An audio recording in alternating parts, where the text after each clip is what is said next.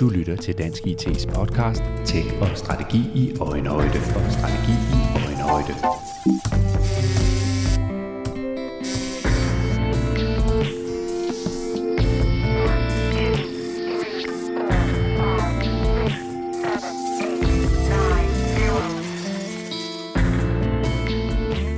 Velkommen til Dansk IT's podcast Tech og Strategi i Øjenhøjde og til en episode, der fokuserer på værdien af og mulighederne med åbne data, open source, videndeling og alt det, der relaterer sig til det at satse på åbenhed som en tilgang til at drive og udvikle virksomheder og organisationer.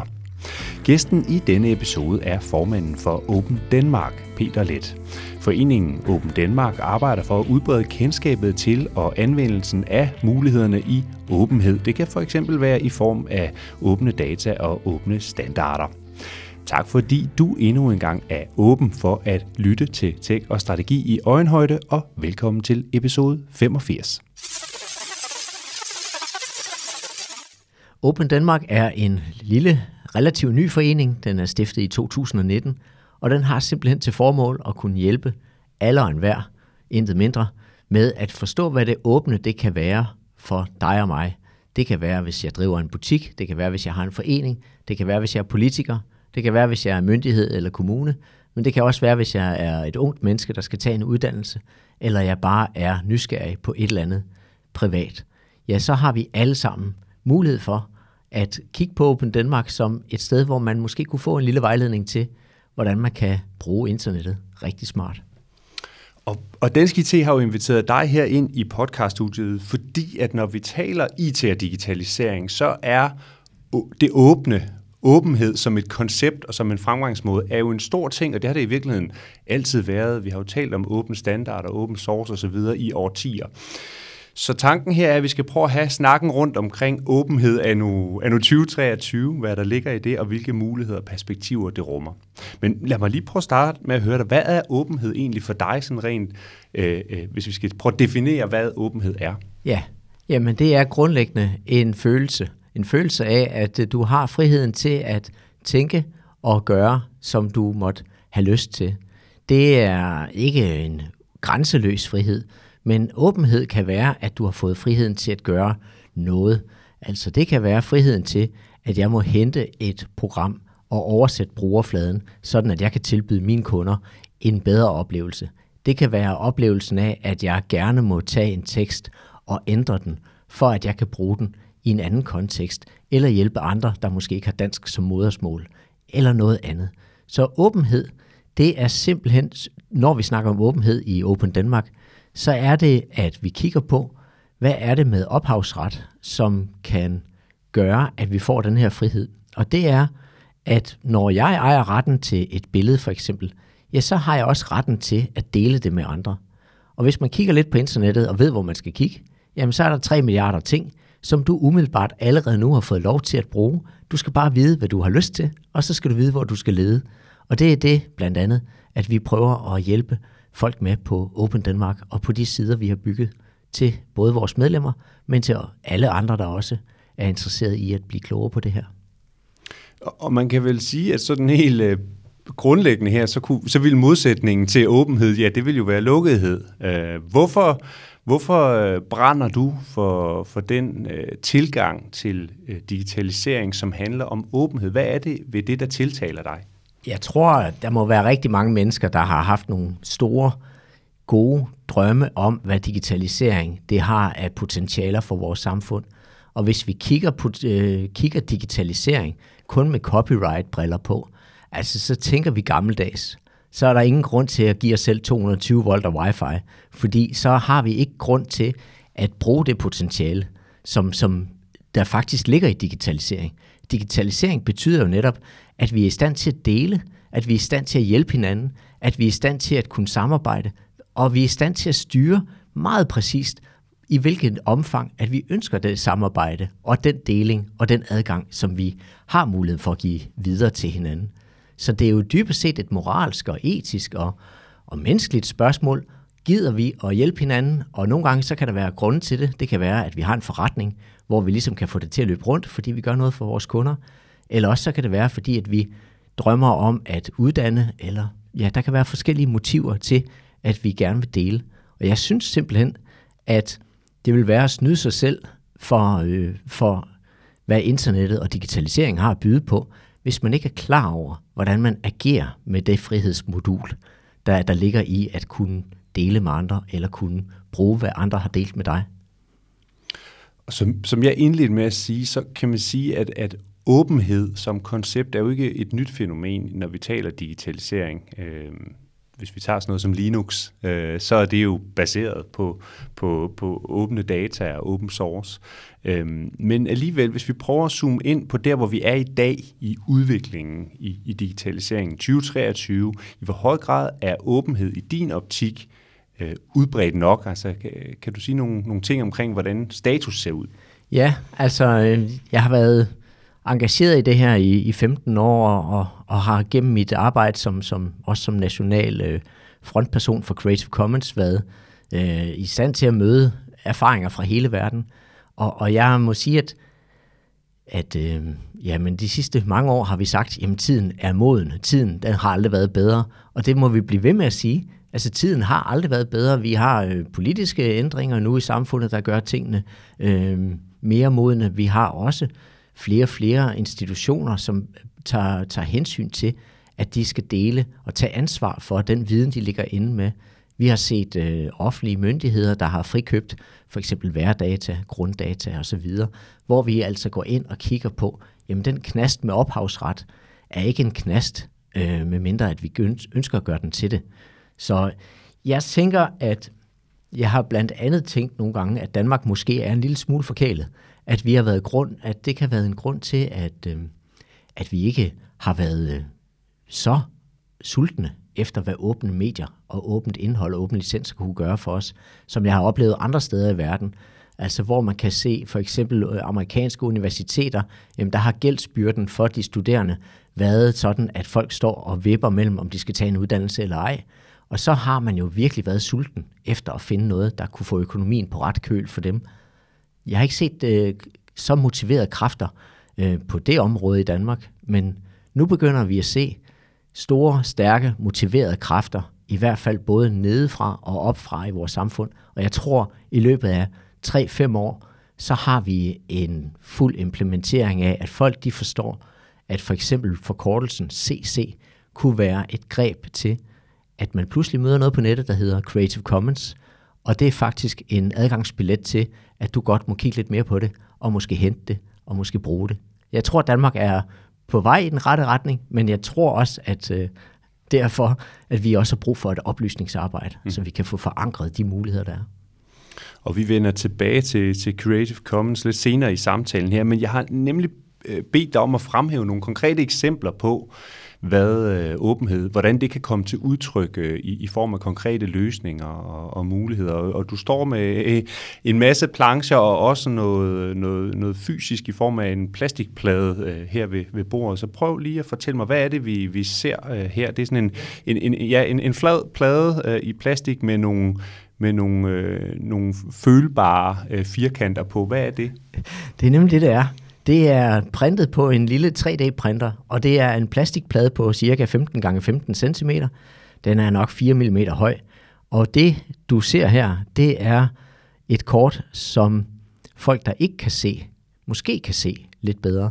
Det er i hvert fald tanken, man har taget en tjeneste, der hedder Touchmapper, og der kan du tage et kortudsnit og så lave et 3D-print af det, sådan at du taktilt altså kan prøve at mærke dig frem til de bygningspolygoner, der er tegnet ind i OpenStreetMap i dit lokale område. Og så måske kan du tage den her plade og gøre dig selv nogle, nogle øh, minder, eller nogle erfaringer, eller nogle navigeringer. Jeg ved det ikke. Jeg har ikke selv synshandicappet. Så, så man kan bruge fingerspidserne her ja. til at føle, hvordan øh, øh, gadebilledet ville se ud, hvis jeg skulle ud og, og gå lige om lidt og finde vej hen til, til ja. en eller anden bestemt bygning eller ja. vej. Ja, og, og, og, og hvor er det så, det åbne kommer ind i det her? Altså, hvorfor ja. er det, det øh, handler om åbenhed? Ja, fordi pointen er jo, at hvis tingene er copyrighted, så må du se dem, som de er. Og, og, og hvis vi kun har en read-only kultur, så er det jo en til en, at alle må se det samme, og alle må se på deres måde. Men vi er jo forskellige, og nogen har behov for, at kunne se på forskellige måder. Nogle læser godt, nogle læser ikke godt. Derfor så kan det være, at tekst er godt for nogen, og det kan være, at indtalt tekst er godt for andre. Når vi snakker om det åbne, så har du måske en tekst foran dig, der har fået en tilladelse med sig, der siger, den her tekst må gerne blive læst op. Du skal stadigvæk fortælle, hvor du har teksten fra, og så kan der være nogle flere betingelser. Lidt afhængig af, hvilken betingelse den, der har skrevet teksten, har ønsket at, at pålægge andre. Og det er jo det, der gør, at du egentlig må tage Wikipedia og gøre det til en lydbog, hvis du ønskede det. Det er det, der gør, at du må tage grunddata og rejse dem op i en fysisk form, sådan så at blinde kan se lige så godt eller se anderledes. Se sådan, som det passer dem. Der er masser af mennesker, for hvem en funktionel ordblindhed, eller for hvem en rigtig ordblindhed, er en daglig udfordring. Og det behøves teknologi jo ikke at, at være med til at understrege. Teknologien burde jo netop understrege, jamen vi kan da bare tilpasse det sådan, så det passer for dig. Fordi knoppen fejler måske ikke noget på dig. Og hvis, den, hvis knoppen fejlede noget, jamen så kan vi jo tilpasse det nedad i niveau, indtil du fatter, hvad der foregår. Det er jo så herligt. Det handler om adoption et stykke hen ad vejen, og så handler det jo om, af samme grund, at så kan vi jo alle sammen præstere så godt, som vi overhovedet formår. Vi kan alle sammen connecte så godt, som vi overhovedet kan til det her samfund, og vi kan alle sammen deltage så godt, som vi nu formår. Det var et rigtig godt eksempel, og du har flere med, så lad os bare lige prøve at tage et til nu, når vi er i gang. Øh, du står også med en planche foran dig, eller en lille plakat, øh, hvor, hvor der er et, øh, et, et billede på af, en, af en bro. Men hvad, hvad er det, det handler om, Peter? Ja, jamen den plakat, vi ser foran os her, det er en, en del af en, en udstilling, vi lavede til nogle biblioteker, hvor vi prøver at fortælle om, hvad det åbne kan. Og, og lige den her plakat, den, den fremhæver den tjeneste, der hedder Mapillary, som er en pendant til Google Street View, Google Street View har lavet et udmærket projekt, hvor de har filmet og fotograferet, og, og derved har de fået nogle oplysninger. Men med Mapillary, der kan vi alle sammen være med til også selv at tage nogle billeder, som kan være med til at bidrage til, at alle steder i verden egentlig har et Street View. Der er ingen tvivl om, at Google Street View, den kører bedst der, hvor der er penge i det. Og der er ingen tvivl om, at Mapillary, den kan køre alle steder. Det er kun et spørgsmål om, om folk har lyst til at tage billeder, når de er ude at gå en tur, ude at, ude at cykle eller ude at køre. Og ved hjælp af de to milliarder billeder, der ligger her, jamen der kan vi udrette mirakler. Altså øh, i mindre forstand måske. Mindre kan gøre det. Øhm, lad os sige, at vi for eksempel har lyst til at finde ud af, hvordan man går en tur ved et sted, hvor man skulle rejse hen. Jamen så vil man kunne se de billeder her, inden man kommer derhen. Lad os sige, at man har lyst til at se, hvilke klimaforandringer er der jamen så vil man måske kunne tage og sammenligne billeder fra det samme sted over år. Man kan også lave dataudtræk fra Mapillary, så hvis jeg har lyst til at kende alle de overvågningskameraer, der er på Frederiksberg Kommune, jamen så kan jeg trække et datasæt ud af det. Og hvis øh, jeg var leverandør af, af bordbænke, jamen så kunne jeg trække alle de bænke, der var i en kommune, og så måske give kommunen et tilbud, hvis de ønskede at, øh, at udbyde øh, en renovering af deres bordbænke det var også et, et, et rigtig interessant eksempel, og du begynder lige her at kratte lidt i overfladen i forhold til noget af det, som jeg tænker er, er, er relevant og interessant her, nemlig muligheden for, at man som, som virksomhed, om det så er en stor eller en lille virksomhed, rent faktisk kan, kan bruge det her som et afsæt til at kunne udvikle produkter og ydelser og til innovation. Prøv at, at tage os lidt med ind i, hvad er det for nogle perspektiver, der åbner os, hvis vi begynder at kigge den vej? Hvis jeg er virksomhedsejer, eller i hvert fald arbejder i en virksomhed, så synes jeg, at vi skal starte med at dele hele perspektivet op med tre retninger. Vi skal kigge på open source software, sådan så vi kigger på det programmel, vi benytter os af. Vi skal kigge på datadelen, sådan så at vi kan vurdere, om vi har et behov for data. Og så skal vi kigge på vidensdelen, og det kan være alt lige fra film, billeder og tekster osv.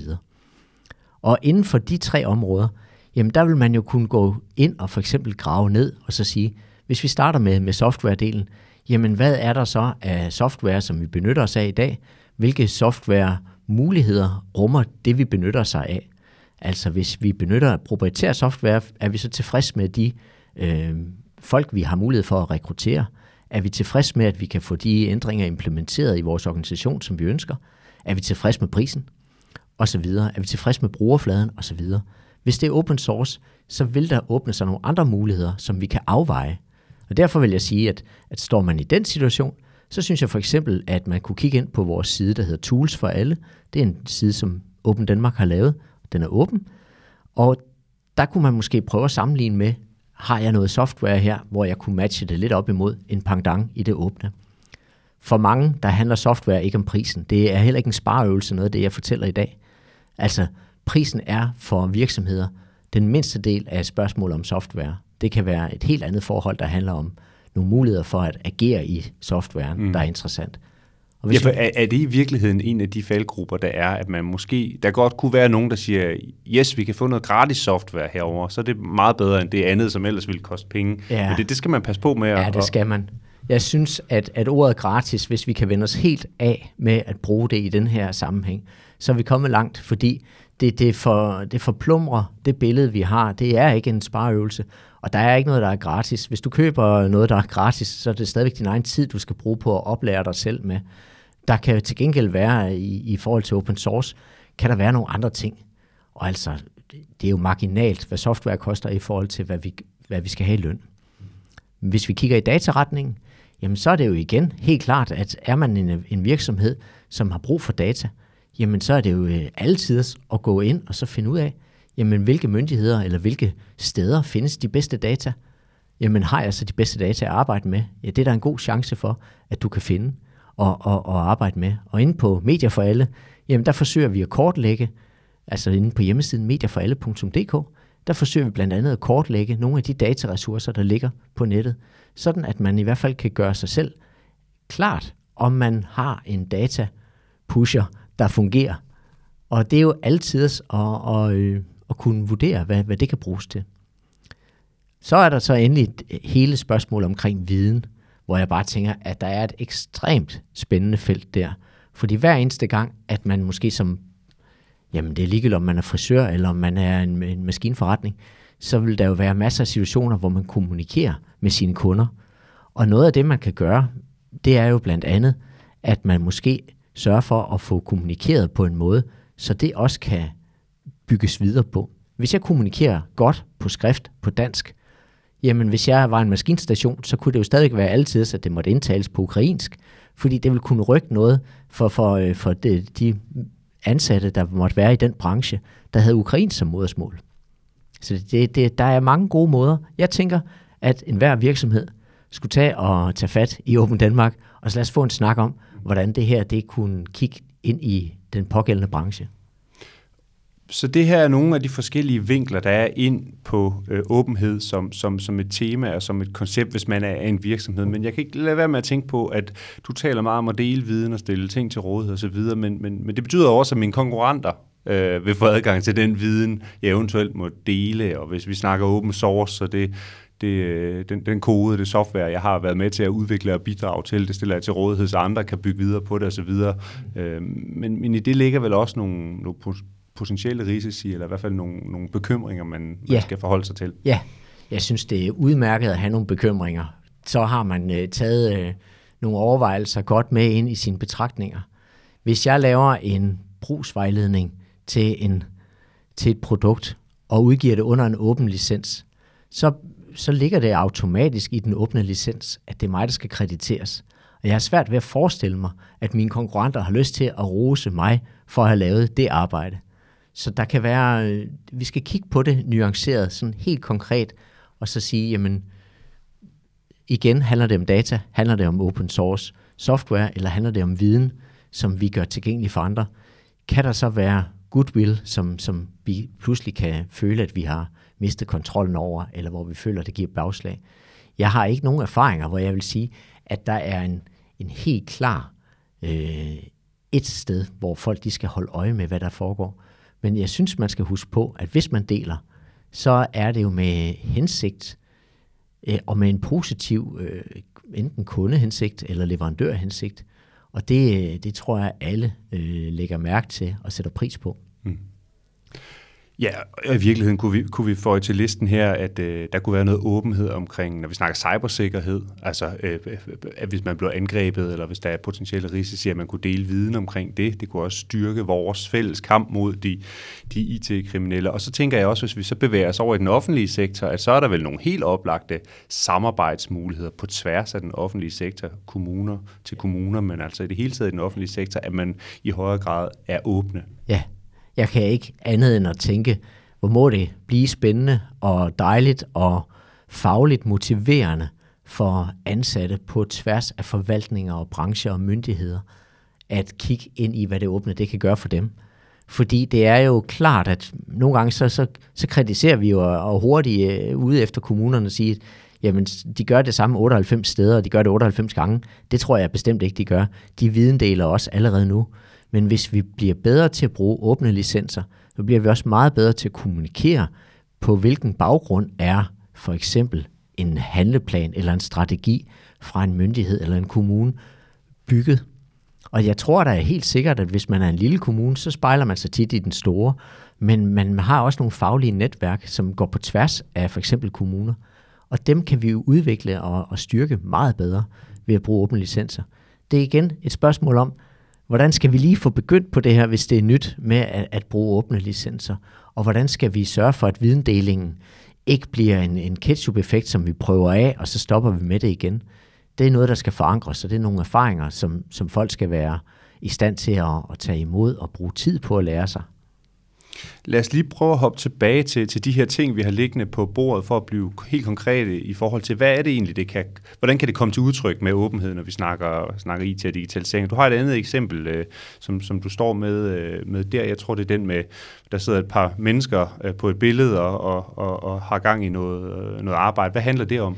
Ja, men altså lige det billede er jo et billede af nogle studerende, der, der sidder og arbejder sammen med i et projekt, og man kan sige, at, at øh, det plakaten der har til formål at sige, det er jo blandt andet, at det giver gode muligheder for, for studerende. Det er helt klart, det her det taler ind i et uddannelsesområde. Det taler også ind i, at der kan være øh, muligheden for, for eksempel hvis en kommune bruger open source teknologier i noget af deres øh, fagarbejde, jamen så vil de studerende jo kvæg, øh, at softwaren er tilgængelig, også kunne animere det arbejdsliv, de skal ind i lige om lidt. Vi kan få bedre medarbejdere, når vi kender øh, det univers, som vores arbejdsplads har tilbydet. Og, og hvis vi allerede kan putte det ned i, i uddannelsesområdet, jamen så giver vi også øh, de studerende et, et større spillerum. Og det, det ser man, ja, det ser man måske i nogle brancher mere end andre. Der er ingen tvivl om, at en af de brancher i Danmark, der, der er langt frem nu, det er jo for eksempel med geodata, hvor vi kan sige, at jamen, kvæg, at, at de offentlige grunddata er frie, jamen så er det med, at hver eneste gang, der er en leverandør, der måtte stille det spørgsmål, der hedder hvor, jamen så kan vi finde svaret, og, og så kan vi bruge det til noget. Så det er ligegyldigt, om det er lokalplaner, eller støj fra vindmøller, eller hvad det nu er, man, øh, man baserer sin forretning på, så er der god mulighed for det. Når, når jeg lige har lavet plakaten her med, med SU, så handler det jo også om, at der er nogle gange nogle udgifter for, for, for dem, der er studerende.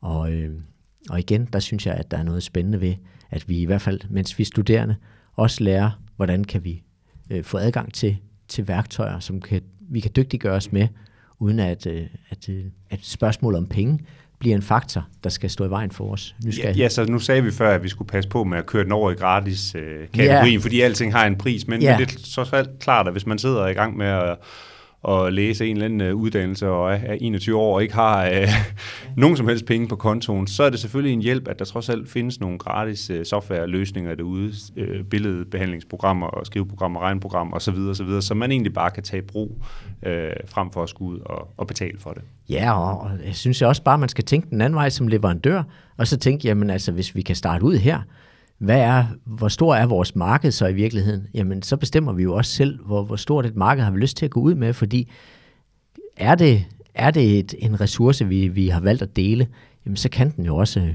øh, skubbes længere ud. Mm. Og så er vi fremme ved, ved, ved, ved sidste eksempel der, som nemlig er det her med Creative Commons. Så du er nødt til, Peter, lige over for, for mig og for lytterne at forklare helt uh, præcist, uh, hvad er det nu, det er med Creative Commons, og hvorfor ja. er det relevant, når vi snakker åbenhed? Ja, så vi skal altså 21 år tilbage i tiden, og folk er begyndt på det her tidspunkt at få en fornemmelse af, at internettet kan bruges til at dele.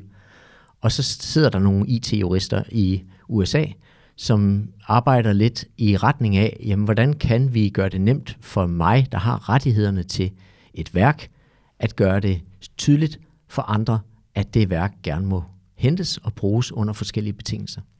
Så de stifter en forening, der hedder Creative Commons, og Samtidig med det, så laver de nogle licenser, som også bærer navnet Creative Commons. Og jeg tror, øh, for at, at folk ikke skal snuble i, øh, i ordene, så, så kan det være en fordel at lære sig, at det hedder CC-licenser. Det vil jeg øh, anbefale i daglig tale i hvert fald. Creative Commons og de her CC-licenser, hvis man, lærer sig, hvis man lærer dem at kende, jamen så vil man umiddelbart kunne afkode 3 milliarder ting på nettet, som man kan afgøre, om det er noget værd for mig. Men i hvert fald, så kan du lynhurtigt afkode, hvad du må med det værk, og hvordan du skal opføre dig, for at det øh, passer fint med ophavsretten. Altså ophavsretten er der ikke ændret på med Creative Commons. Creative Commons gør bare det, at den siger, eftersom du ejer retten til at øh, dele værket, hvordan ønsker du så at dele det, hvis du ønsker at dele det? Og det du skal lægge mærke til, det er, at ved hjælp af fire små mærker eller licenser, ja, der kan folk altså dele på en enkel måde. Så hvis du ser sådan et lille piktogram af en lille mand, jamen den vil optræde i alle licenser, og den vil bare sige, jamen hvis du finder det her licensmateriale, det kunne være et billede, jamen så skal du sådan set bare kreditere, hvem er fotografen, og fotografen har valgt at bruge den her licens. Tænk på det, når du går ud på gaden. Bilerne de kører med nummerplader, og nummerplader de identificerer vores køretøj og vores anvendelse. Og det samme gælder CC-licenser. Det er ikke andet end nummerplader på medier. Nummerplader på, på viden. Og, og derfor så kan man sige, at når du først har lært en nummerplade at kende, og ved, det er en nummerplade, jamen så er den ikke længere. Så, øh, så kan der være nogle små mærker på nummerpladen, og et mærke kunne være en streg hen over et dollartegn, og det tror jeg, alle kan regne ud, at så er der ikke rigtig åbnet op for, at vi må tjene penge på det. I hvert fald ikke uden at få en særskilt aftale med, med ophavsmanden. Mm. Og det kan vi jo altid tage. Så på den måde kan man som ophavsperson her øh, altså på, på sin vis stille tingene til rådighed, men samtidig også sikre sig, at hvis der så er nogen, der vil ind og bruge det kommercielt til at, at, at tjene penge på, jamen så er der så en eller anden øh, øh, betaling, der skal finde sted i forhold ja. til dig som ophavsmand. Ja, så der står stadigvæk øh, enhver frit for at tage dialogen, rettighedshaver og, og den, der ønsker at bruge værket. Den, vi kan altid tage en snak, du og jeg, og lave nogle andre betingelser. Sådan har ophavsretten altid fungeret. Her der kan man bare sige, her der er der en global aftale til Gud at være mand. At du behøver sikkert spørge mig om noget. Jeg har skrevet det her, og det gælder uanset hvad du ellers, hvem du ellers er, og hvor du ellers bor. Og så kan man sige så, nu har vi lige taget dollartegnet af den lille mand, og så er der to andre små ikoner, og det vigtigste, det er nok den, der har en pil, der peger på sin egen hale. Øh, jeg har hørt nogle elever kalde det for genbrug, og nu må man også sige, at et ord som genbrug er jo godt nok kommet frem i medierne her den senere tid. Og genbrugsmærket i den her situation, den handler egentlig om, at jeg vil gerne dele med dig, men hvis du bruger det til noget og laver noget nyt, nyttigt, så skal du være lige så gavmild. Det er den licens, som OpenStreetMap og som øh, Wikipedia benytter sig af. Og uden den licens, ja, der vil tingene gå i stå. Så det er det, der holder det kollektive vidensproduktion i, i sving. Men det er også den, der gør, for eksempel hvis jeg udgav en, et, et nyttig øh, brugervejledning, jamen så vil den licens være skarp, fordi hvis den så bliver oversat, jamen så vil oversættelsen også stadigvæk være frit tilgængelig. Så der kan være nogle, nogle fordele ved at bruge den. Men ellers så tænker jeg, Creative Commons, altså tænk på det som en lille nummerplade, man skal huske, der følger med bilen. Og så har man altså en håndbog i øh, også at kunne afdække, hvordan det kan gøre noget godt for ens øh, butik, eller for ens øh, unger, der er ved at tage en uddannelse, eller hvad sådan det nu kan være. Mm. Ja, og man kan sige, at, at det har jo allerede været en stor succes med de her CC-licenser, fordi de findes jo øh, derude og er i brug øh, på kryds og tværs af, ja. af internettet, heldigvis, ja. kan man sige. Jeg tror, man er i hvert fald slet ikke klar over, hvor mange anstrengelser, der er lagt igennem tiden for at få CC implementeret. Men jeg tror, hvis man for eksempel kigger ind i kulturarvsbranchen og, og kigger ind i nogle af de kulturarvssamlinger, vi har i Danmark, så vil man se, at det der er nogle af de første trin er gjort. Peter Let, øh, det er virkelig spændende det her, og, og, og godt at få et indblik i, øh, i den her åbne verden, øh, kan man sige. Og, og tiden løber jo, vi er ikke helt færdige nu, fordi nu skal jeg høre dig, lytterne af den her podcast, de arbejder jo typisk med IT og digitalisering, om det så er, er ude i det private erhvervsliv eller i den offentlige sektor. Og, og jeg er sikker på, at mange af dem kender jo godt til det her koncept. Men, men måske man også sidder og tykker lidt på, hvordan skal man så gå til det, hvis man gerne vil i gang med i højere grad både at, at udnytte de muligheder, der ligger i, i de åbne koncepter, men også øh, kan man sige, se det som en, som en strategisk vej, når man arbejder med digitalisering. Altså, hvad vil din anbefaling være øh, i forhold til, hvordan skal man gå til det her, hvis man gerne vil arbejde lidt mere struktureret og strategisk med det? Ja, men der er jo godt nok, øh, der kan man jo sige, at vi skal, vi skal igen kigge på, hvad er, det, hvad, hvad er projektet. Altså for det første, så synes jeg nogle gange, at hvis man lukker noget, så skal man åbne døren bag sig. Altså sørg for, at når du forlader noget, som du ikke regner med at skal bruge igen, du ved ikke, om det kan være noget værd for andre, så synes jeg bare, at en, en CC-licens kan være med til, at du i virkeligheden rent professionelt får flaget godt ud, at du faktisk forstår videndel, og du faktisk ved noget, som du har delt. Altså det, øh, jeg har oplevet, at det at dele viden også styrker mit professionelle netværk, at det er med til at gøre mig til en person, som er nemmere at blive øh, genkendt, altså fordi man jo bare bliver en ressource og, og tilbyder sig på den måde. Jeg synes, der er mange hensyn at tage. Altså, hvis man er IT-professionel, og hvis man er godt inde i det her, så prøv at spekulere på, hvem der ikke er det og så finde ud af, fordi hvad kan der ske ved, at snebolden den begynder at rulle lidt? Ja, der vil kunne ske det, at den branche, vi selv sidder i, den også kommer til at profitere af det. At vi dybest set øh, sælger os selv til at blive øh, endnu mere værd.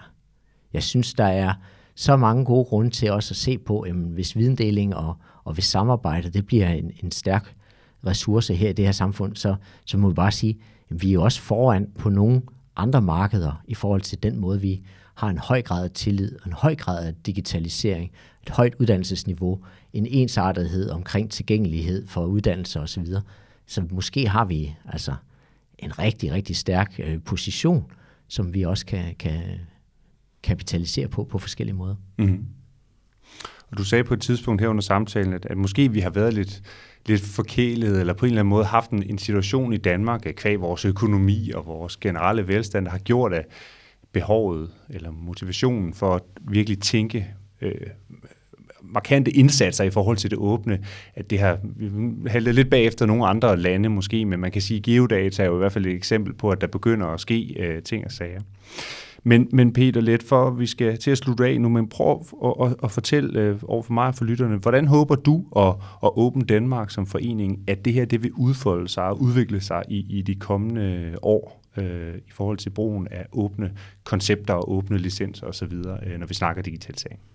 Jeg håber først og fremmest, at folk de er klar over, hvordan ophavsret fungerer, sådan så vi ikke bruger tiden til at snuble.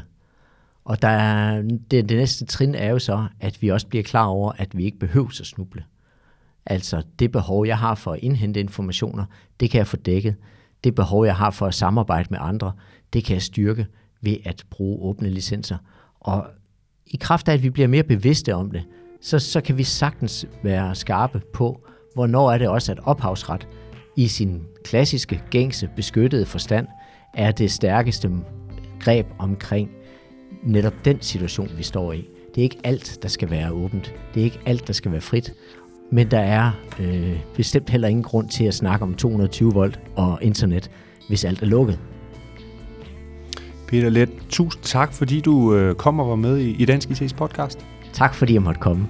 Og, og i åbenhedens uh, hellige navn, så vil jeg sige, at vi selvfølgelig lægger uh, links og så videre til, til både til Åben Danmark og andre relaterede uh, uh, sider uh, her i beskrivelsen af podcasten. Og ja, så er podcasten jo som sådan også åben, så sørg nu for at dele den med dit, uh, med dit eget uh, netværk. Tak fordi I lyttede med.